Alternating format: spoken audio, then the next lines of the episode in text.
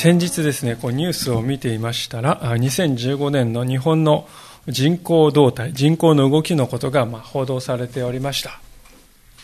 出生数ですね、生まれる子供の数がま少し何千人か増しく持ち直したんですけれども、死亡数がですね、その分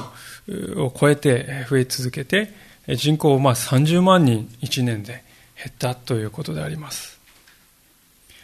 でしかし同時に目に留まったのはですね、えー、離婚率が日本でも30%を超えてきたというですね、そういうデータでありました。まあ、アメリカなどではご承知の方も多いと思いますけれども、すでにかなり前から離婚率が5割を超えているのでありますけれども、まあ、日本でもまあおよそ3組に1組が離婚するような時代になってきたということであります。改めてそのニュースに触れながら結婚とは一体何だろうかと考えてみる必要があるのではないか、そう思わされました。今日ご一緒に聖書から結婚について考えてみたいとこう思っておりますが、今日の19章は、に入る前に18章では、許すということがテーマでありました。神様に対する膨大な負債を許された人間は、人を許すものになるように召されているのだという、そういう話をイエス様はなさいます。で、それをなさったのはイエス様の故郷でありますガリラヤ地方でのことでして、そして今日はそのガリラヤから南に下っていって、ユダヤというですね、地方に舞台が移ります。ユダヤといえば、ま、エルサレムがあるところですから、ですね、えー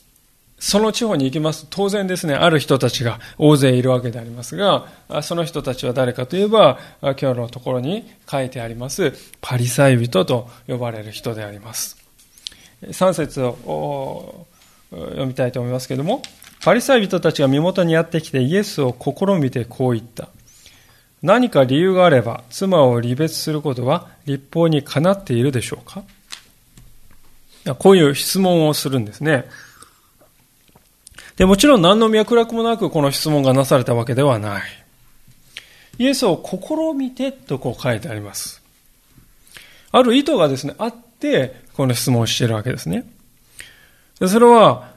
どういう意図かと言いますと、このイエスという男は、立法を擁護する意図が、擁護しようとする意思があるのかどうか、それを、公衆の面前でテストしてやろうじゃないかってね、そういう意図であります。で、当然そういうですね、ことを考える背後には、おそらくこのイエスという男何か立法が、命じている、立法が語っていることと違うことを何か言いそうだなという読みがあるわけですよね。でそういうふうなことをもし、このイエスという男が言えば、公衆の面前で、この男は立法が命じていることを守ろうとしない、などなどとですね、非難することができると、まあ、計算づくで、この質問をしてくるんですね。で題材として選ばれたのが、聖書は離婚を認めているのか否か。そういうテーマであります。で、これは非常に難しいテーマなんですけれども、しかしこのテーマをですね、取り上げるということ自体、当時の社会において、この夫が妻を一方的にこの離別するということは、まあ、ある意味では当たり前のように行われていたと言えるわけですよね。でそれに対してイエス様は何か違うことを言えば、非難できるだろうと、そう考えていた。ちなみにですね、当時のこの離婚ということに対して、当時のこのラビたちがどういうことを教えてたかと言いますと、ある研究者が書いた本に次のように書いてありますね。ちょっと読ませていただきますけれども、立法の教師は、離婚を許す原因について、えー、皆同じ考えを持っていたのではない。最も寛容な学派は、それはただ不定、その離婚を許す原因、ただそれは不定なのだと理解すべきだろう。そう教えた。しかし他の学科は、妻が料理に常に失敗を重ねていたということであれば十分であると考えた。あると教えたんですね。で、極めつけはすごいですね。このラビ・アキバ。このラビ・アキバというのはものすごい高名なですね、学者でありまして、このラビ・アキバは離婚の理由として、より美しい女を見出したことで十分であると考えた。というわけですよね。ちょっと開いた口が塞がらないかもしれないけれども、実際にそういうふうに教えていたわけです。で、妻の方は理論上何ら離婚を要求する権利を持っていなかった。それを成し遂げる、妻の方から離婚をもし成し遂げる、ただ一つの方法は、夫の方から決裂を言い出させるように、我慢のならない振る舞いをすることであった。まあ、こう書いてありますね。当時の女性の置かれていた立場というのは、このようなものでありました。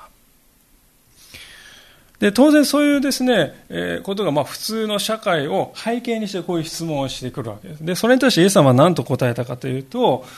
イエス様は、そもそも人が創造された時はどうだったのか。まあそこに立ち返るべきだ。というわけですね。4節イエスは答えて言われた。創造者は初めから人を男と女に作って、それゆえ人は父と母を離れ、その妻と結ばれ、二人は一一体となる。まあ、これちょっとですね、新しい版と古い版で少し変わったところですね。一体となると言われたのです。それをあなた方は読んだことがないのですか？まあ、こう言われたのです。で、このイエス様の言葉は創世記2章の言葉の引用なんですけれどもですね、このそこに、ここに聖書の人間観また結婚観がですね、凝縮してこう書かれているなと思うんですよ。非常に大事な箇所だと思います。まあ、だからイエス様はですね、引用されたんですけれども、少し詳しく見たいんですけれども、ここでいくつかのことがですね、語られていますが、まず第一のことは、人間は神によって創造されたものであるというその前提であります。人間は神によって創造されたものであるというこの立場を取らない場合にどうなるかというと人間は自然が生み出したものであるとそう考えるほかはないですね。つまり偶然あるいは何らかのですね自然の作用の蓄積によって人間は創造したえー、ごめんなさい、人間は存在するようになったと、そう考えるほかないんですね。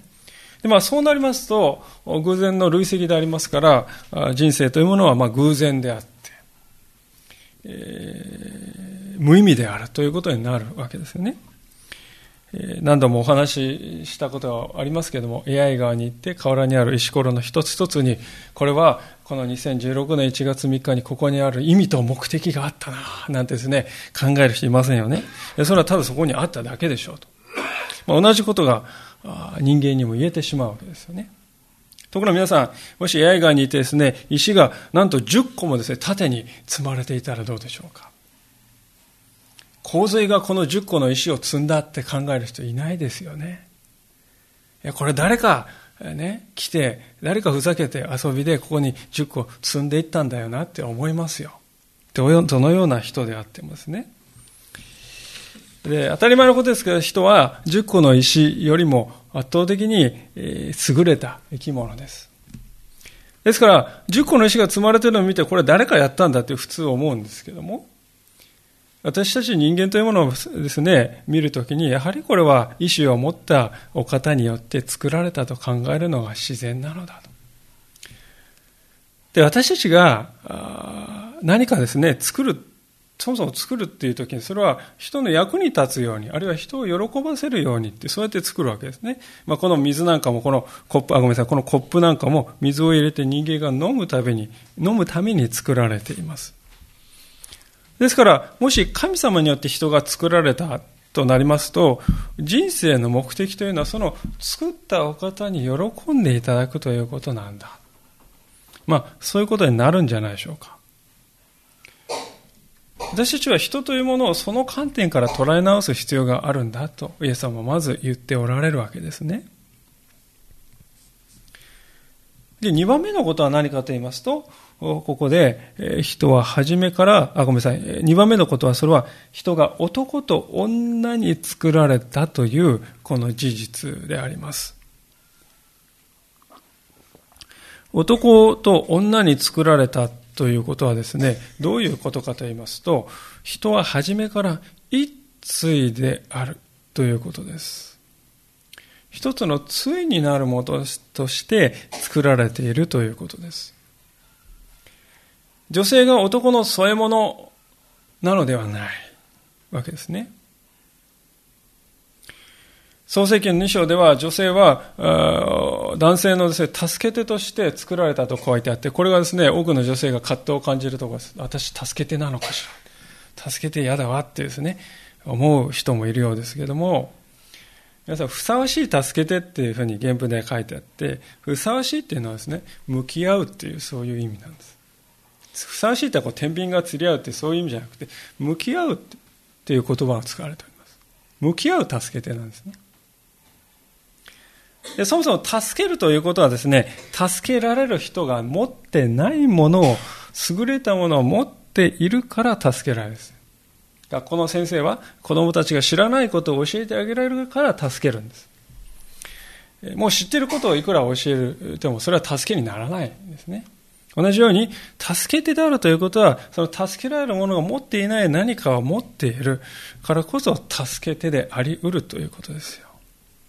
で、そのことからもね、聖書は男女を決してこう上下として見てんじゃなくて、えー、向き合って寄り添うものとして、えー、見ているということがよくわかるのではないかと。これが聖書の男女観だということですね。第三にイエス様が言っておられることは5節でありますように人はその人は父と母を離れるということです。父と母を離れると聞くと、親を見捨てなさいという話かと誤解される方いますが、そうではなくて、これは自立するということです。精神的にも、あるいは経済的にも、夫婦となる者は、親に対する依存から自立して新しい家庭を築く。そうして初めて、この夫婦の独自性や一体性のですね、土台が、ちゃんと定まっていくということなんです。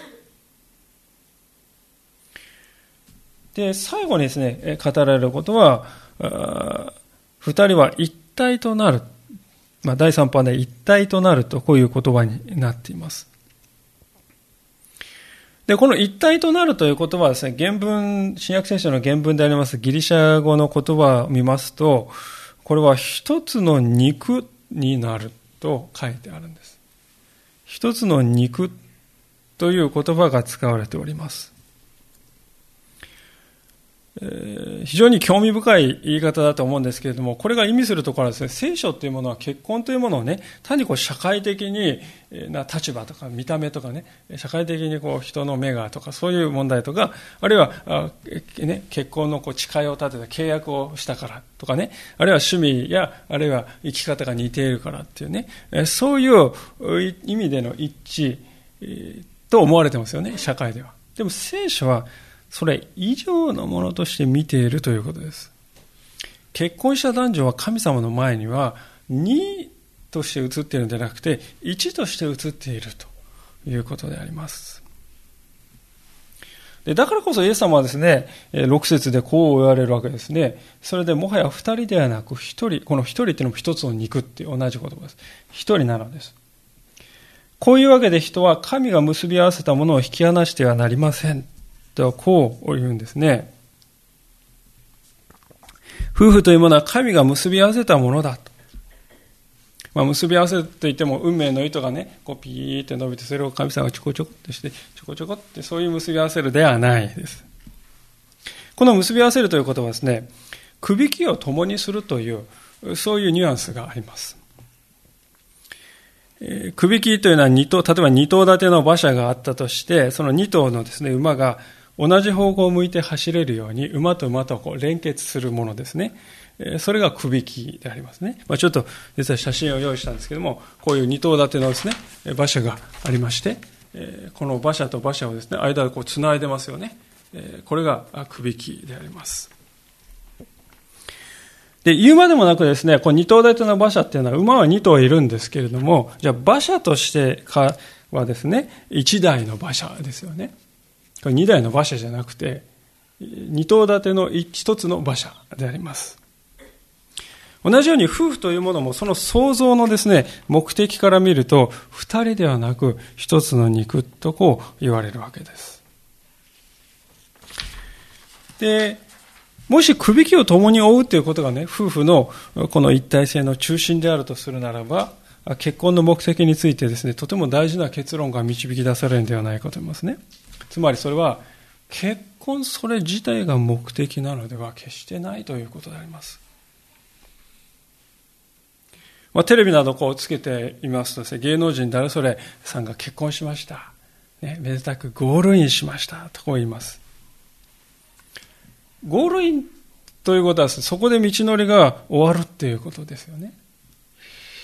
つまり結婚すること、それ自体が人生人生のね、一つの何かステータスというか、目的であるかのような捉えられ方がしているってことですよ。しかし、これまで見てきた聖書の捉え方に言うと、結婚というのは同じ首輝を追うことですから。そして首輝を追ってね、そこで終わりのわけないですよ。馬車は首輝を追った後、走り出していくことが目的です。つまり結婚というのはスタートであります。結婚というものはある目的を達成するために男女が同じ一つの首輝を追って同じ方向を向いて歩みを始めるということなのです。で、そのある目的というのは一体何かと言いますと、皆さん、馬車の目的って何でしょうか？馬車の目的はこの大馬さんが2頭がね、仲良く寄り添って、たったったったって歩っていくっていうこと、それが馬車の目的なんでしょうか？そのために馬車は作られるんでしょうか？そうではない。馬車が作られる目的はここに乗る客客車に乗る人のためであります。同じことが結婚にも言えるんだと思うんですね。結婚というものを神様が定められた理由は、結婚を定めたお方が願っていることを二人で共に担っていくためですよ。結婚とは本来ですその男女が気持ちよい、その男女がですね、こう、なんていうんですか、その男女自身のためであるという、それ以上に、神様に喜んでいただく歩みを共に歩んでいく。そのためにするものなんです。でその目的がですね、二人の間ではっきりしていると、共に二人がですね、同じ首輝を追って同じ方向を向いていくと、その夫婦はですね、スムーズにこう進んでいくね、馬車みたいになります。で、えー、その同じ方向ですね、馬がちゃんと走ってくれれば、後ろに乗っている人もですね、快適に乗れるわけでありますね。この関係は生涯にわたって続いていきます。その間にですね、馬車を引いている馬がですね、えー、俺やんだくなったからやめるとかね、いや、私やめるわ。そう言って勝手にですね、首輝を捨てて走り去っていってしまうね。皆さん、馬車がですね、まあ、ブロブロって言って、えー、首輝をですね、捨ててパッパッパッパッってですね、えー、二頭立ての馬車が走り去ってしまうということがあり得るだろうか。あってはならないことでしょう。ですから、神様を結び合わせたものを引き離してはならないと、こう書かれているんであります。でもちろん結婚はですね、この馬車のイメージだけで捉えることは限界もありますね。馬車というのは、後ろに魚車が乗っていてですね、無知でピシピシとこう叩いていますからね。あたかもこう神様を見しにね、ピシピシピシピシね、叩いているようなイメージがあります。もちろんそういう意味ではない。イエス様ご自身がこのマタイの11章のところで次のように語っているからであります。マタイの少し見てきたところですが、マタイの11章のところに戻りたいと思います。11章の28節ですね。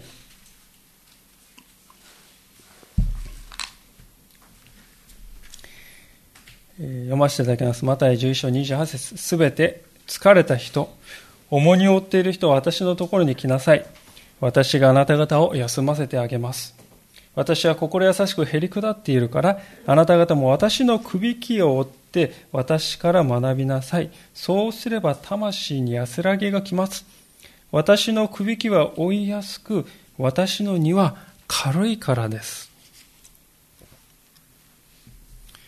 疲れた人、重荷を負っている人は来なさいと言いながらイエス様は私の首輝を追いなさいって言うんですね。いや、どういうことかなと思いますが、それから私のくびきを追いなさいというのは、イエス様が共にくびきを追ってくださるということでありますよね。その時に私たちが追っているこの重荷感というものはもはや重荷ではなくなって、それはここで書いてある30節あるように追いやすいものであり、軽いものなんだと。それどころかむしろやりがいのある働きに変わるし、人生の意味にさえなるんだということです。ですから考えてみますと、この結婚というものは三頭立ての馬車なのかもしれない。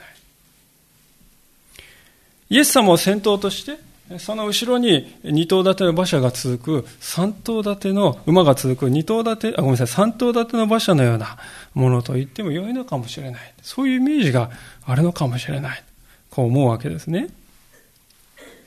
悲しいことですが、現代の社会ではこういうことがですね、混乱してしまっているがゆえに、結婚というものに幻滅するですね、人が多く出ているように思います。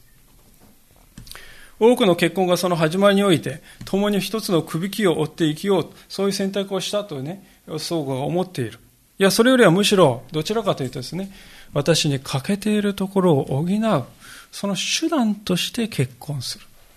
まあ、そういうことが多いんではないかと思います。寂しさを埋めてくれる存在が欲しい。めんどくさい掃除、洗濯、ご飯作りをしてくれる人が、便利な人が欲しい。あるいはまた肉体的なこの欲求を満足させてくれる人が欲しい。まあそういうように考えていることが多いような気がする。でもし結婚がそのようなものに過ぎないとすれば、どうなるかっていうと、当然ね、私が願っているこの欲求が満たされなかったら、まあ、これ以上続けて何なのかっていう発想になるわけですよね。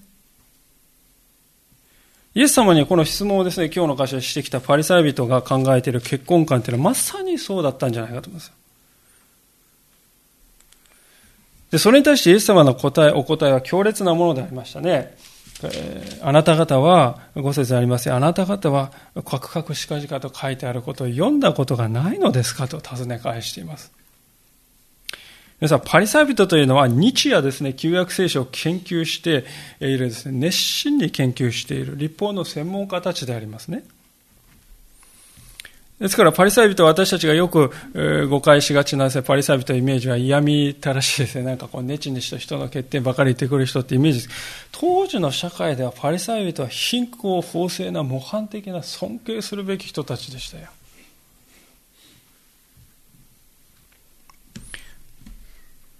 で、しかしイエス様はそのですね、このパリサイ人たちに、この創世記2章というのはもう聖書の一番初めですから何千回とパリサイ人は読んでいるような箇所に、あなた方は読んだことがないのですかと言います。これはつまり、何千回読んだとしても彼らは実は聖書の言っている本質を理解していなかったということです。そういうことが起こるということです。文字としては読んでいるんだけども、その真意を理解していないまま読み続けているということですね。イエス様ははっきりと結婚というものはこうだと言われますね。それは6節の言葉に、またに端的に現れています。夫婦というものは同じくびきを追っているからこそ一つの肉一体なんだとこうイエス様は言われます。で、夫婦が、そうだからこそ、夫婦が体を寄せ合うこの性の営みというものも真実なものとなるということですね。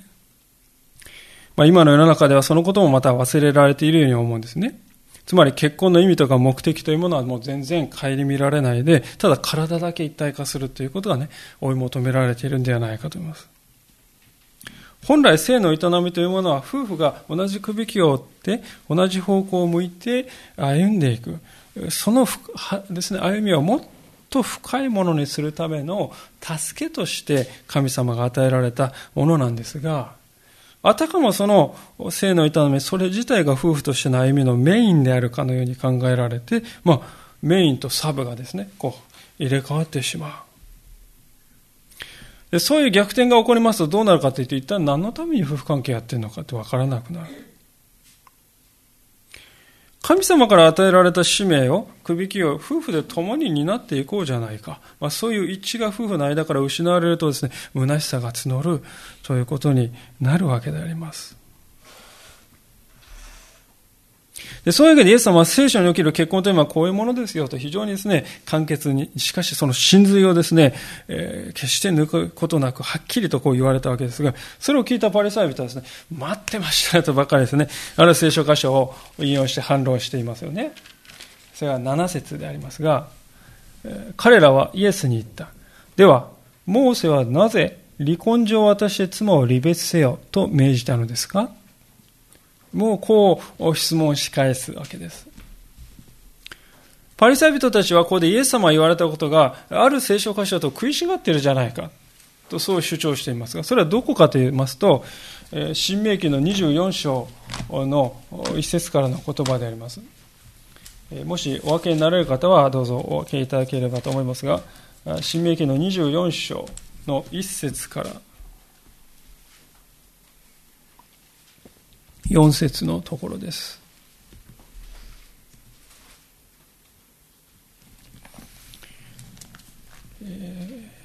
第3版345ページ、旧約聖書初めの方ですね、345ページ、第2版の方は315ページが316ページですね。新明記の24章です。また戻りますので、どうぞ前のところに手を入れておいてください。読みします。人が妻をめとり夫となり、妻に何か恥ずべきことを発見したため気に入らなくなり、離婚状を書いてその女の手に渡し、彼女を家から去らせ、彼女が家からで行って他の人の妻となり、次の夫が彼女を嫌い、離婚状を書いてその女の手に渡し、彼女を家から去らせた場合、あるいはまた彼女を妻としてめとった後の夫が死んだ場合、彼女を出した最初の夫はその女を再び自分の妻としてめとることはできない。彼女は汚されているからである。これは主の前に意味嫌うべきことである。あなたの神、主が相続としてあなたに与えようとしておられる地に罪をもたらしてはならない。まあ、こう書いてある。ここでね、想定されていることは非常にこう限られた特殊な事例であります。男女が結婚した後、妻の側に何か恥ずべきことが見つかった場合のことであります。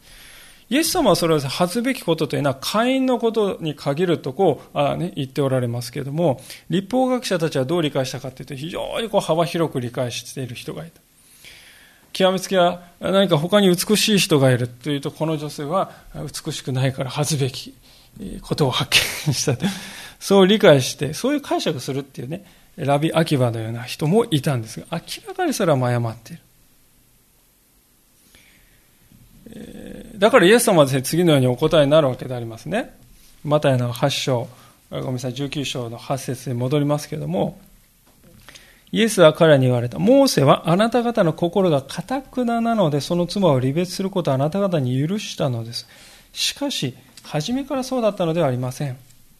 誠にあなた方に告げます。誰でも不定のためではなくて、その妻を離別し、別の女を妻にする者は、会員を犯すのです。イエス様は先ほど読んだ新明記24章で書かれていることは、あなた方の堅くなな心のゆえに許容されること、許容し得ることとして言ったものなんだよ、とこう教えられます。この堅くななさ、堅くなさっていうのはですね、まあ、心の堅くなさなんですけれども、まあ、イメージとしてはですよ、馬が、ね、この馬が、大体こう、魚車がこう食ってね、引くとこっちにこう曲がりますね。で、こう、クッと引くとこっちに曲がります。でしかし馬がですね、首がこう、がっちり筋肉入れてね、馬こう引っ張ってんの、イエーって言って、こっち、こう引っ張って、クーって言って、それは硬くなさっていうことなんですね。えー、首を突っ張って反対の方向に向いて、それが硬くなさ。神様が願われることは、6節で語られた通りであります。夫婦は神が結び合わせた一つの肉なんだと。これはどういうことかというと、本質的にはですね、どんな行き違いや罪がですね、起こったとしても、それを乗り越えて和解していくということを模索していくべきなんだということです。二頭立ての馬車で、一頭の妻が、あ、ごめんなさい、一頭のですね、馬がですね、違う方向にこう、行こうとした。向かっていってしまった。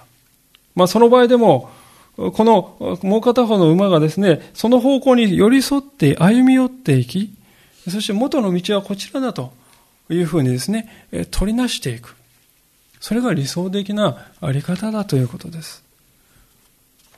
で、しかし、こちらのですね、行ってしまった馬に対して、こちらの馬が、いや、私はこっち行くんだって言って、かたくなであった場合はですね、えー、どうなるか。相手が違う方向に行くんなら私だって、えー、違う方向に行ってやるわ。あさっての方向にがっちり首をですね、向けて、えー、もう二度と首を揃えることはしない。まあ、そういう堅くなさが人のうちにあるなら、その場合は二頭立てを外す。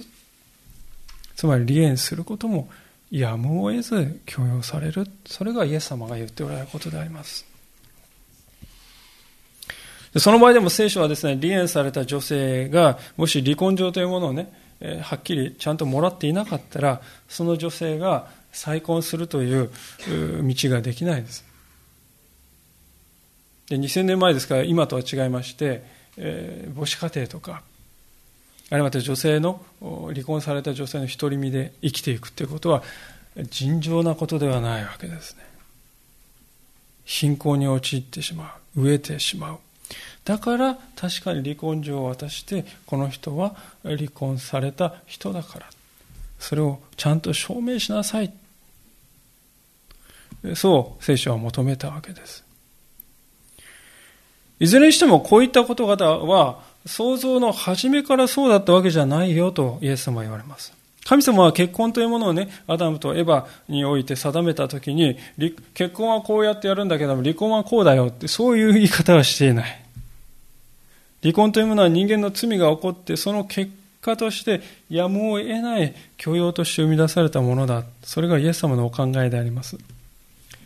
ですから、9節の言葉が出てくるわけであります。誠にあなた方に告げます。誰でも不定のためではなくて、その妻を離別し、別の女を妻にする者は寛容を犯すのです。まあ、ここにありますのは、不定以外の理由で離婚して別の女性を妻とするなら、それは会員だ。会員に等しいことだと言うんです。なぜかと言いますとですね、そもそもこう不定というものは離婚の理由として聖書で許容されうるのはどういうことかというと、その不定という声が夫婦を一つの肉と見る。夫婦が一つの肉であるというですね、その土台をもう根本から覆してしまうからですね。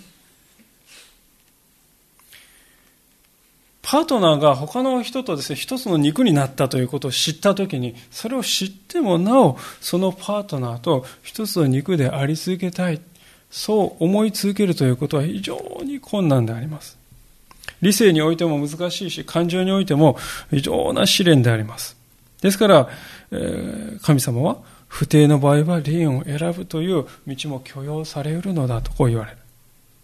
しかし、不定もないのに、それこそ当時のね、料理が失敗しすぎているとか、他にいい人がいたと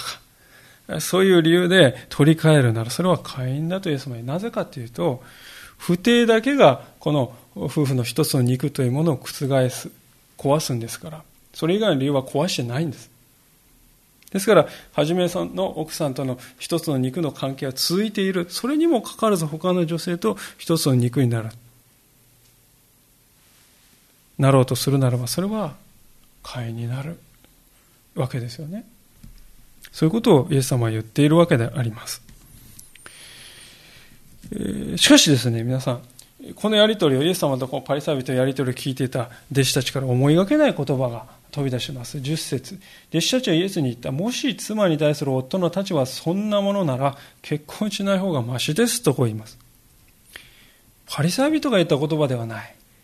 イエス様の弟子たちが言った言葉です。不定以外の理由で妻を離縁してはならないそれほど夫に自由がない？そんな結婚ならもういっそのことを結婚なんかしない方がよほど男の尊厳を保てるんじゃないですか。そういうようなですね、考え方です。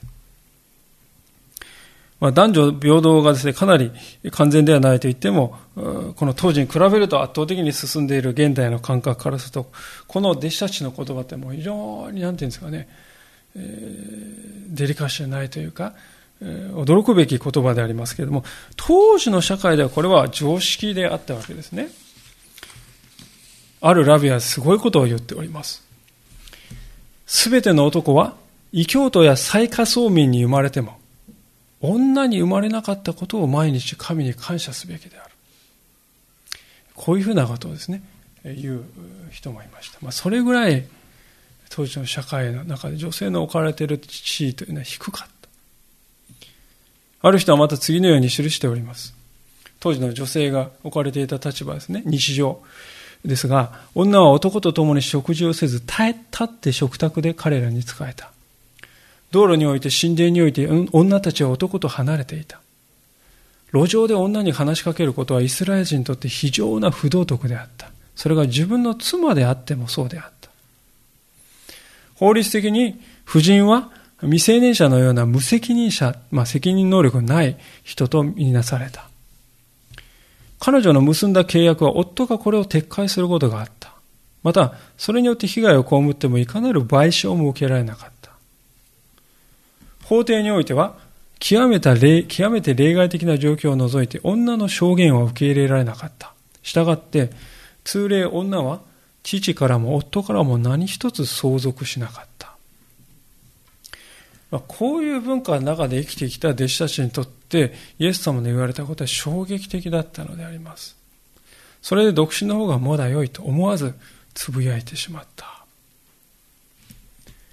で、これに対してイエス様はですね、次のように意外な答えをなさっていますね。11節しかしイエスは言われた。その言葉は誰でも受け入れることができるわけではありません。ただそれが許されているものだけができるのです。というのは、母の体内からそのように生まれついた独身者がいます。また人から独身者にさせられた者もいます。また神の御国のために自分から独身者になった者もいます。それができる者はそれを受け入れなさい。イエス様はここで言われていることは、独身として生きるということは、生まれつきの何か身体的なですね、特質。あるいはまた後天的に夫婦生活をですね、営むことができない状態に、人によって何か事故とかねえ、事件とかさせられた人。か、あるいは神様にお仕えするために自ら独身の道を与えられた。まあ、そのどちらか、ね、なのだと、こう、イエス様は言います。つまり、例外的なことなんだということです。現代の日本の感覚からしますとですね、こう、結婚というものは非常にこう、ある意味では当然というよりも、むしろ選択、自由な選択というふうに理解されている私たちの社会では、非常にこう、イエス様の言い方というのは厳しい言い方に聞こえるんですが、これも当時の文脈が大事ですね。2000年前のイスラエルでは結婚しない男性というのは極めて稀でありました。聖書を見るとイエス様やパウロはですね、結婚しなかったことがこう、わかるわけですけれども、弟子たちの中でもペテロはもうすでに家庭を持っていました。他の若い弟子たちも後に家庭を持ったことは間違いないですね。まあ、それが当時の社会だったわけです。で、そのような中で独身として生きるということは特別な神様の召しがあればこそなのだとイエス様は言われました。そうでなければ、やはり人は、えー、二人は一心一体となるという道を模索していくべきだとイエス様は言っておられるわけです。で、大事なことはですね、結婚が良いもので独身は悪いものだと、そういう言い方をイエス様はしているわけではないということですね。一番大事なことはイエス様が結婚は神が結び合わせたものであり、また、独身にの飯が与えられることもまた神の手によると言っている。つまり人が結婚に導かれるのもそうでないのも一重に神様の飯にかかっている。そこが大事なんだということです。決して人間のですね、選択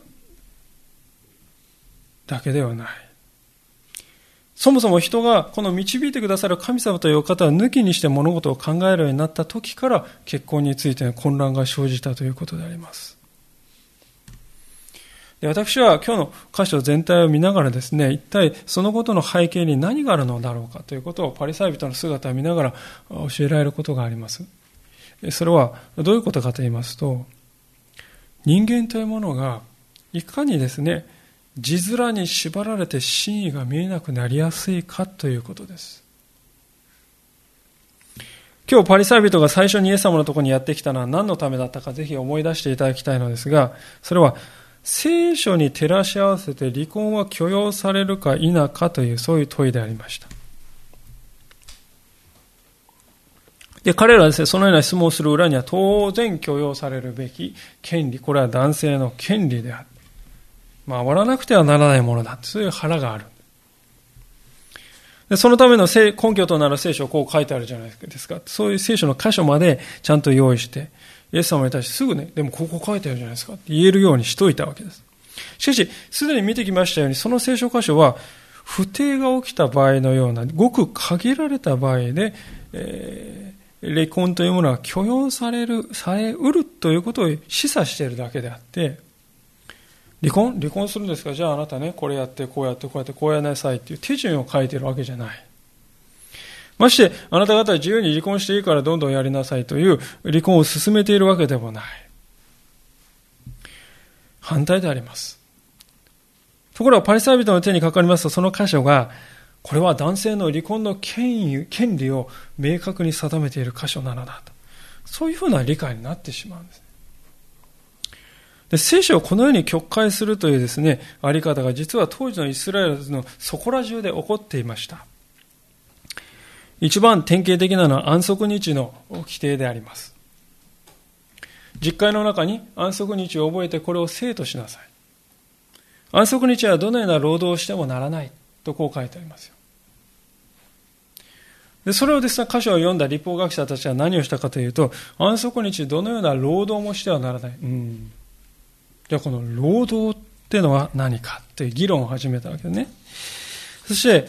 ここまでは労働ではないけれども、ここから先に行ったら労働になっちゃうっていう範囲をですね、厳密にこう定めようとしました。で、その結果何が起こったかというと、労働についてですね、こと細かな規定ができたわけですね。例えば、800メートルまでだったら歩っても労働にはならない。でも、802メートル、800メートルだったら労働になりますよ。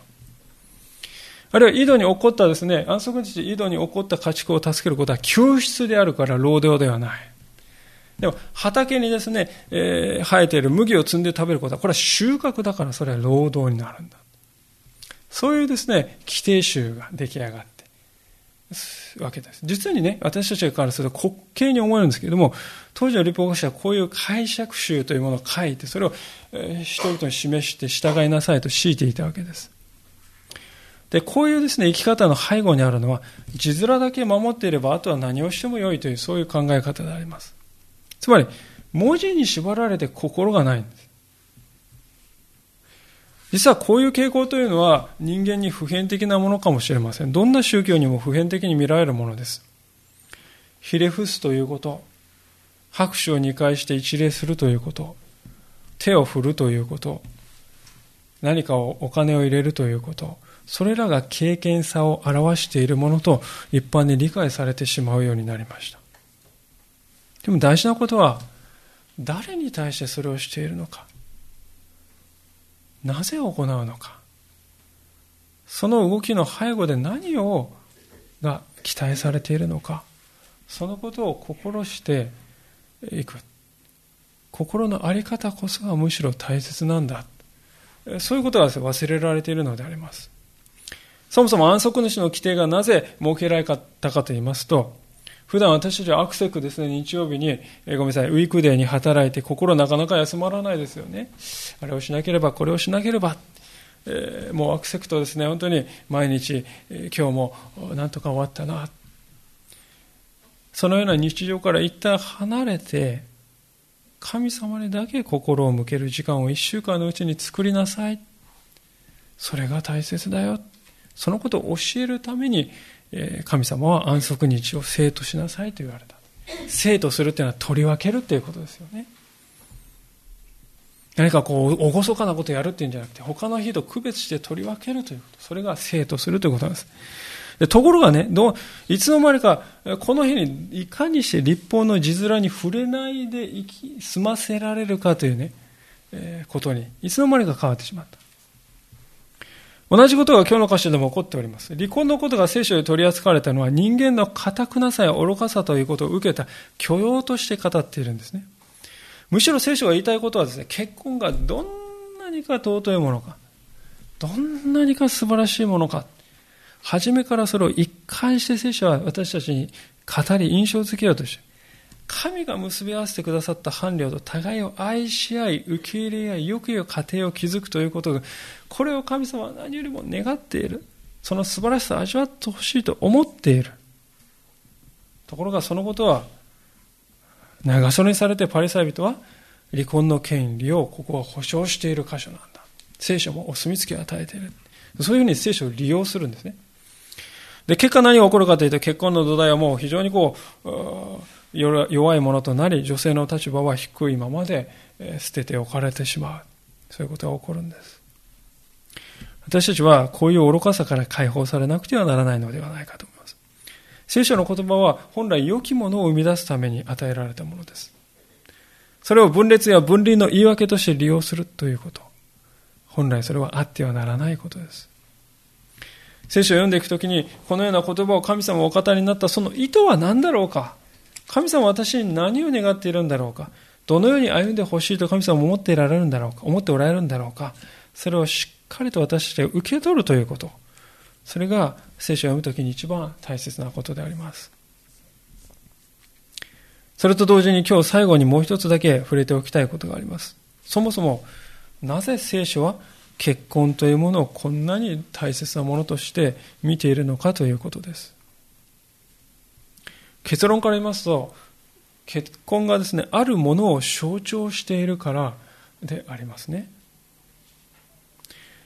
そのあるものとは、私たちと神様との関係であります。聖書を読んでいきますと、この旧約から新約に至るまで、至るところですね、神様と人間との関係がですね、夫婦関係に例えられてるんですよね。例えばイスラエルの民はですね、あのエジプトからモーセ導かれて、神様導かれて脱出してイスラエルの地に入りましたけれども、そのイスラエルの地は何をしたかといえば何度も何度も神様を捨てて土着の偶像であるバール、モレク、そういったものに走っていった。でそのようなですね、イスラエルの民は聖書は何と言っているかというと、夫に愛されていながら他の男に走る女にですね、ホセア書などを見ると、例えているわけですよね。聖書の最後にですね、書かれている、あります目視録を見ますと、やがてこの世界のですね、救いが完成するときにそこに祝宴が起こる。その祝宴は何かというと、婚礼の祝宴だ。子羊の婚礼の時が来た。そういうですね、祝いのイメージですよ、目視録ね。その婚礼は、花婿はイエス様であり、花嫁は私たち信仰者であると。ですから私たちと神様との関係が結婚の関係に例えられているのであります。で、そのことを考えるときに私たちはこの地上で結ぶこの夫婦のちぎりというものは、実は神様と私たちの関係を象徴するものなんだということです。だからこそ引き離してはならないと言われるんですね。だからこそ結婚というものは尊いものであるわけであります。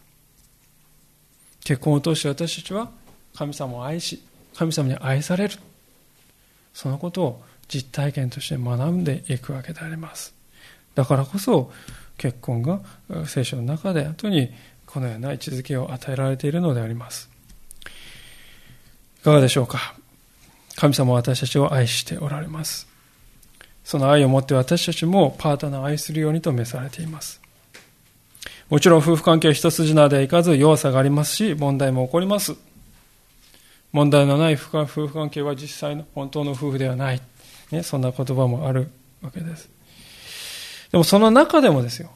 私たちは夫婦の関係にも勝る愛で愛してくださる神様がいてくださる。で、その愛は決して変わることがない。このお方を信頼して、この年も歩んでいきたいと思います。お祈りしたいと思います。